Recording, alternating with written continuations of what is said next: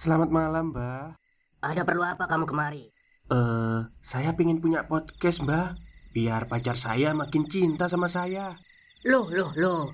Mau bikin podcast kok tanya dukun? Sekarang kamu download aplikasi Anchor.fm. Di situ kamu bisa buat podcast gratis dan podcast kamu bisa didistribusikan ke platform mana pun. Dan di aplikasi atau website Anchor.fm juga terdapat fitur-fitur yang memudahkan kamu untuk membuat podcast. Oh, gitu ya, Mbak. Kalau gitu, saya boleh minta password wifi-nya, Mbak. Buat apa? Buat download Anchor.fm, Mbak.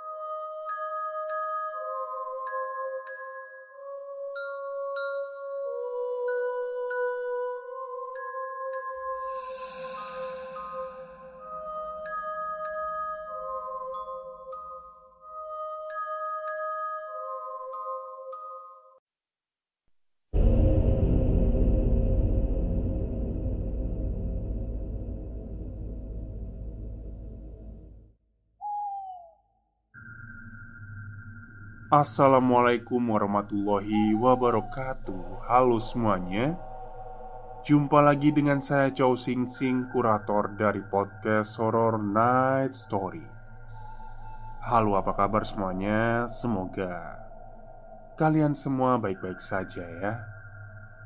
Dan seperti biasanya pada siang hari ini Saya kembali dan akan membawakan sebuah kisah mistis untuk kalian semua Kisah mistis kali ini saya datangkan dari treat horornya horor psikologis Yang menceritakan tentang sebuah buku diari misterius Yang ditemukan di sebuah rumah kontrakan.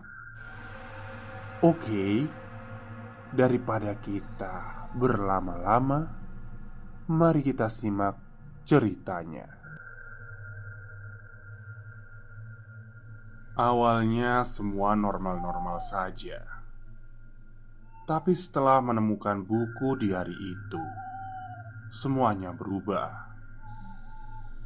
Halo, namaku Renata, seorang ibu rumah tangga. Aku mau berbagi cerita seram dan menakutkan yang pernah aku alami. Kejadian tersebut bermula saat aku dan suami harus pindahan dari rumah kontrakan yang lama ke rumah kontrakan yang baru. Kami memutuskan pindah rumah kontrakan dengan pertimbangan memilih yang di komplek perumahan saja. Selain itu, lebih dekat dengan kantor suami juga. Kebetulan juga masa kontrakan rumah yang lama sudah akan habis satu bulan ke depan. Rumah kontrakan kami yang baru lebih kecil dari sebelumnya. Sebuah rumah tipe 42 dengan luas tanah 80. Lebih dari cukup buat kami berdua. Kami menikah sejak tiga tahunan yang lalu tetapi kami belum dikaruniai anak. Hari itu, aku sendiri pergi ke rumah kontrakan yang baru untuk bersih-bersih. Persiapan untuk pindahan rumah minggu depan. Sedangkan suami masuk kerja. Saat membersihkan ruangan kamar utama, aku menemukan sebuah buku diari kecil yang tergeletak di pojok ruangan. Pasti pemilik penghuni rumah sebelumnya, pikirku. Sekilas kulihat untuk pertama kalinya, di dalamnya sudah penuh catatan tangan. Singkat cerita, akhirnya kami pindah ke kontrakan baru ini, dan Kesan selama hampir sebulan menempati ya nyaman-nyaman aja. Bahkan lebih enak dari kondisi di kontrakan yang lama.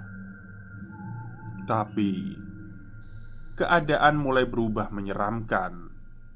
Setelah aku tergoda dan membuka Serta membaca-baca buku diari yang kutemukan itu.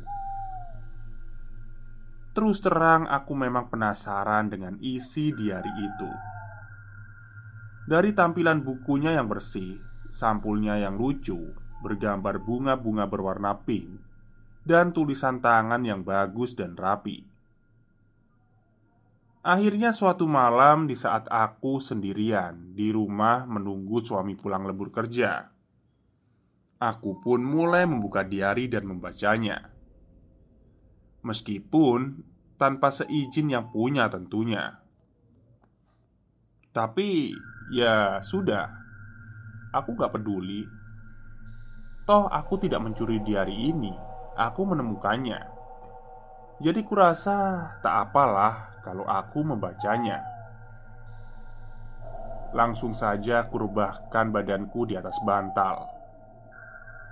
Untung saja semua pekerjaan rumah sudah kubereskan. Makan malam suami pun sudah kusiapkan. Jadi, aku bisa leluasa dan fokus membaca diari itu. Kulirik sejenak jam di HP menunjukkan pukul 10 malam. Dan sore harinya suamiku sudah mengirim pesan WhatsApp kalau dia harus lembur kerja sampai malam. Mungkin sekitar jam 11 atau 12-an baru sampai rumah. Kubuka di hari itu. Di halaman paling depan tertulis sebuah nama umur, dan zodiaknya.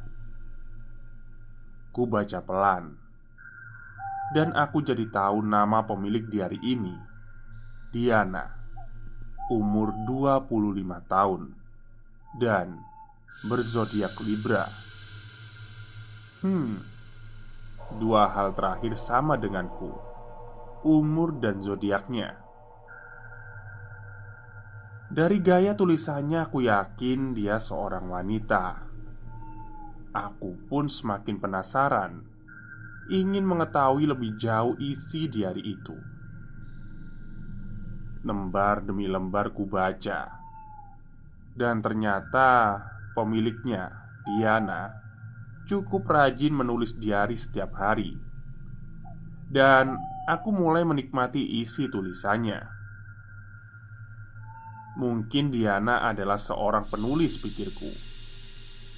Karena gaya penulisannya yang sangat bagus Membuatku sangat menikmati membacanya. Kadang aku tertawa sendiri saat Diana menuliskan pengalaman lucunya di rumah ini bersama suaminya Aku pun juga ikut larut sedih Saat dia menceritakan hal-hal menyedihkan yang dia alami Ternyata Diana sama denganku dia tinggal di rumah ini hanya berdua bersama suaminya saja. Sepertinya dia juga belum diberi momongan anak. Dari isi tulisan yang sudah sempat kubaca sebelumnya, tidak pernah satupun dia menyebutkan soal anaknya atau orang lain saat dia menghuni rumah ini. Oh ya, Suaminya ini seorang pegawai bank di sebuah bank BUMN. Aku baru sadar, ternyata profesi suaminya sama dengan suamiku. Suamiku adalah seorang pegawai bank juga, meskipun di bank swasta, bukan di bank BUMN seperti suaminya. Tapi ya, sama-sama bank. Aku mulai merasa heran setelah ku ingat-ingat, ada banyak persamaan antara aku dan Diana. Umur kami sama, zodiak kami sama, pekerjaan suami kami juga sama. Bahkan kami sama-sama belum mempunyai momongan. Aneh, tapi aku mulai berpikir bahwa semua itu hanya kebetulan belaka. Aku teruskan membaca diari. Kulirik sejenak jam dinding di tembok kamar. Sudah jam 11 malam. Ku ambil HP-ku dan ku buka. Siapa tahu ada pesan dari suamiku. Tapi belum ada.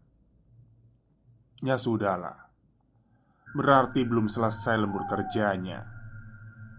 Soalnya suami bilang kalau sudah selesai dan siap-siap mau pulang ke rumah, dia akan segera menelponku. Kuraih kembali buku diari yang sempat kutaruh di atas meja rias. Aku kembali asyik membaca. Tiba-tiba, aku berhenti membaca. Pandanganku heran melihat tulisan di diari Aku ragu dan membalikkan lembaran kertas ke halaman sebelumnya. Sebelumnya, bahkan sampai ke halaman awal, dan benar saja ada yang aneh dan tidak biasa. Sebelumnya, tulisan di buku diari ini menggunakan tinta ballpoint warna hitam, tapi di halaman yang baru saja aku buka itu dan selanjutnya sampai ke halaman paling belakang menggunakan tinta ballpoint warna merah. Ah, mungkin tintanya habis, tapi ia tetap saja aneh dan tidak biasa. Setidaknya buatku, menulis sesuatu seperti diari pakai tinta ballpoint warna merah bikin mata nggak nyaman saat membacanya. Tapi keingintahuanku mengalahkan rasa tidak nyaman di mataku saat harus membaca tulisan bertinta warna merah itu. Dan aku pun melanjutkan kembali membaca. Tapi perlahan aku mulai bertambah tidak nyaman, bahkan cenderung mulai gelisah dan merasa takut bukan karena tulisan bertinta poin warna merah itu, tapi karena isi tulisannya. Begini tulisan Diana yang membuatku jantung berdebar-debar. 13 Maret 2020 Hai Diari Sudah hampir satu tahun lamanya kami mengontrak di rumah ini Baru kali ini aku merasakan ketakutan tinggal di rumah ini. Bahkan ketakutan ini terus-menerus datang menggangguku. Seakan ingin mengusirku dari rumah ini. Padahal Kamu tahu sendiri Diari. Sebelumnya aku tidak pernah merasakan hal-hal itu. Aku mulai sering mengalami kejadian-kejadian horor yang menakutkan dan menyeramkan. Dan anehnya Kejadian itu hanya muncul saat aku sendiri Dan Mas Johan tidak ada di rumah. Entah dia sedang kerja atau sedang keluar rumah. Aku menghela nafas dan berhenti sejenak membacanya. Dan entah kenapa aku mulai merasa gelisah dan takut. Oh iya, Mas Johan itu suaminya Diana. Aku kembali melirik jam dinding. Tidak terasa sudah pukul 12 malam. Tapi suamiku belum juga menelponku. Aku meraih HP Dan berniat menelpon suamiku. Tapi langsung aku urungkan niat itu. Aku tidak mau mengganggu suamiku yang sedang lembur kerja. Aku hanya mengirim pesan WhatsApp Pak, Nanti kalau sudah selesai jangan lupa telepon ya. Tak berapa lama suamiku membalas. Oke sayang. Sabar ya. Semoga kerjaan cepat selesai. Aku pun mulai tenang. Dan Kulanjutkan membaca diari itu. Entah kenapa waktu itu aku tidak berhenti membaca tapi sepertinya rasa penasaran dan keingintahuan pula yang membuat memutuskan untuk terus membaca. 14 Maret 2020 Hai Diari Aku mau cerita kejadian seram tadi malam. Kejadian seram yang hampir sama dengan sebelum-sebelumnya. Tadi malam Mas Johan harus kembali pulang malam. karena ada meeting dengan pimpinan dari pusat. Kata Mas Johan, bisa sampai tengah malam meetingnya. Maklum, ada program penting yang harus dibahas. Begitu kata Mas Johan. Aku pun mulai cemas saat jam sudah menunjukkan pukul 11 malam. Cemas karena di jam-jam segitulah aku sering mengalami peristiwa horor di rumah ini. Dan betul saja, tadi malam peristiwa itu kembali terulang. Ada suara ketukan pintu. Kupikir Mas Johan. Tapi saat kubuka, ternyata tidak ada orang. Dan di luar pun suasana sangat sepi. Semua pintu rumah di komplek perumahan yang satu blok dengan rumahku sudah terkunci dan tidak ada siapa pun di luar.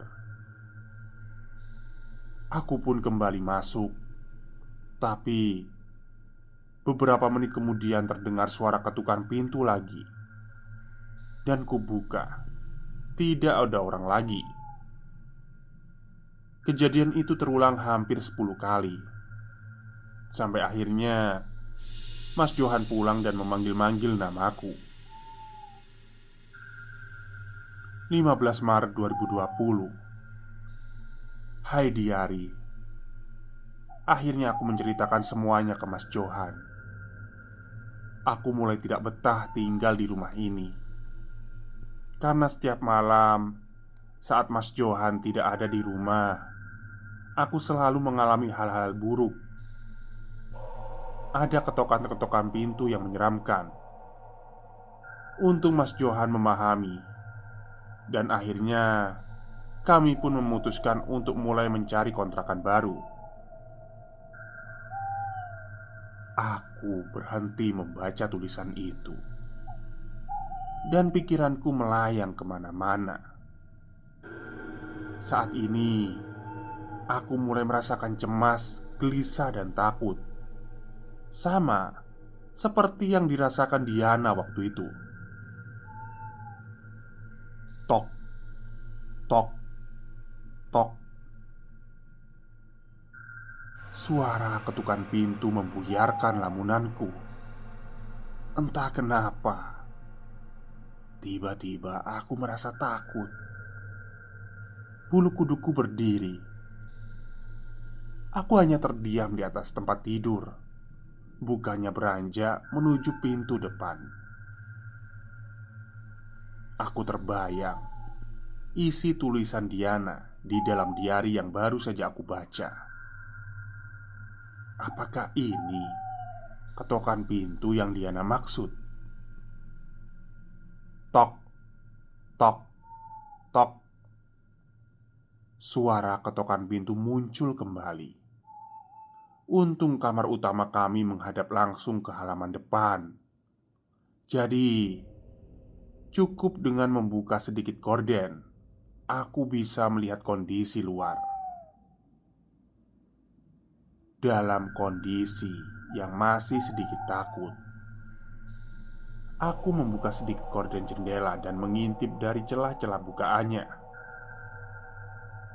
Aku melihat sosok lelaki di depan Tiba-tiba terdengar lagi suara ketokan pintu. "Mama sayang, ini papa." Persis suara suamiku. Sekali lagi aku mencoba melihat lagi sosok orang di depan pintu itu. Dan akhirnya aku lega. Dan aku yakin sosok itu adalah suamiku sendiri. Aku bergegas lari turun dari tempat tidur dan menuju ruang depan. Ku buka pintu. Kenapa nggak telepon dulu, Pak? Tanyaku mengingatkan janji suamiku. Kalau sudah selesai lembur kerja dan mau pulang, harus telepon dulu. Maaf, mah, papa lupa. Jawab suamiku singkat. Loh, Mobilnya di mana, Pak? Mogok ya?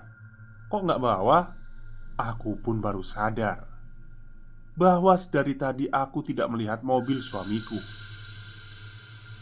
Iya, mogok, mah. Tadi papa naik ojek. Yuk masuk. Jawab suamiku datar. Sepertinya capek sekali. Perlahan ku tatap wajahnya yang tampak sayu dan lelah. Kasihan suamiku. Lembur kerja sampai jam segini. Kataku dalam hati.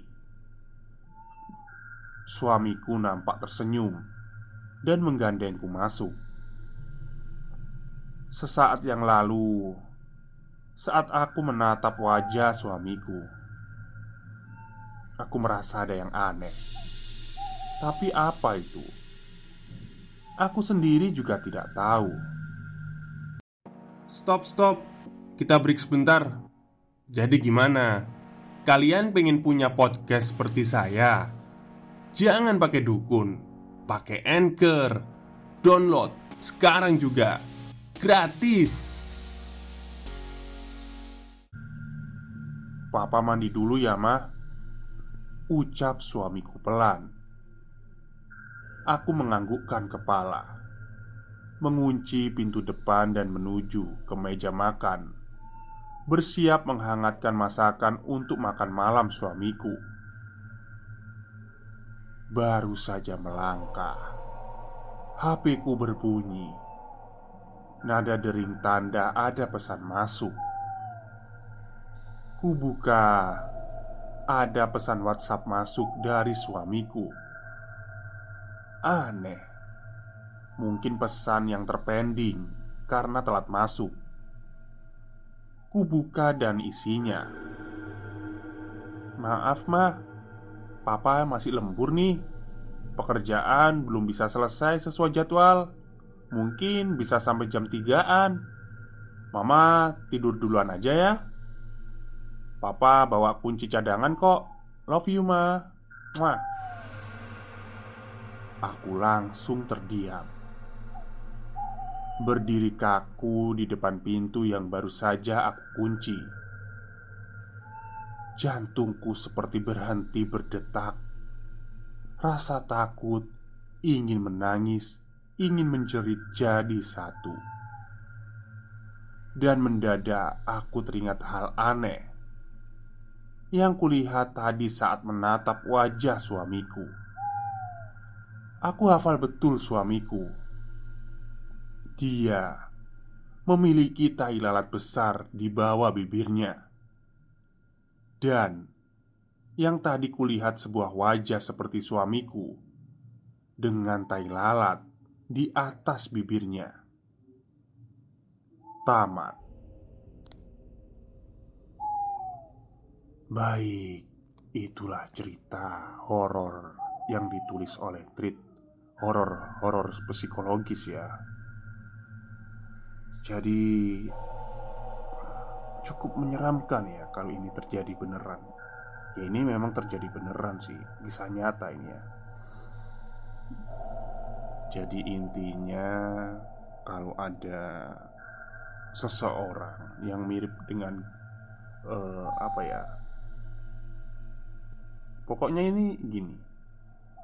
Jin itu nggak bisa menyamai kita, persis itu nggak bisa. Pernah kok saya ceritakan di salah satu video saya ya.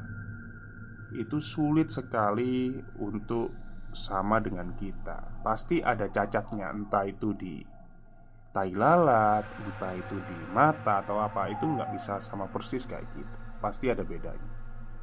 Oke, mungkin itu saja cerita untuk siang hari ini. Semoga kalian suka. Selamat siang dan selamat beristirahat.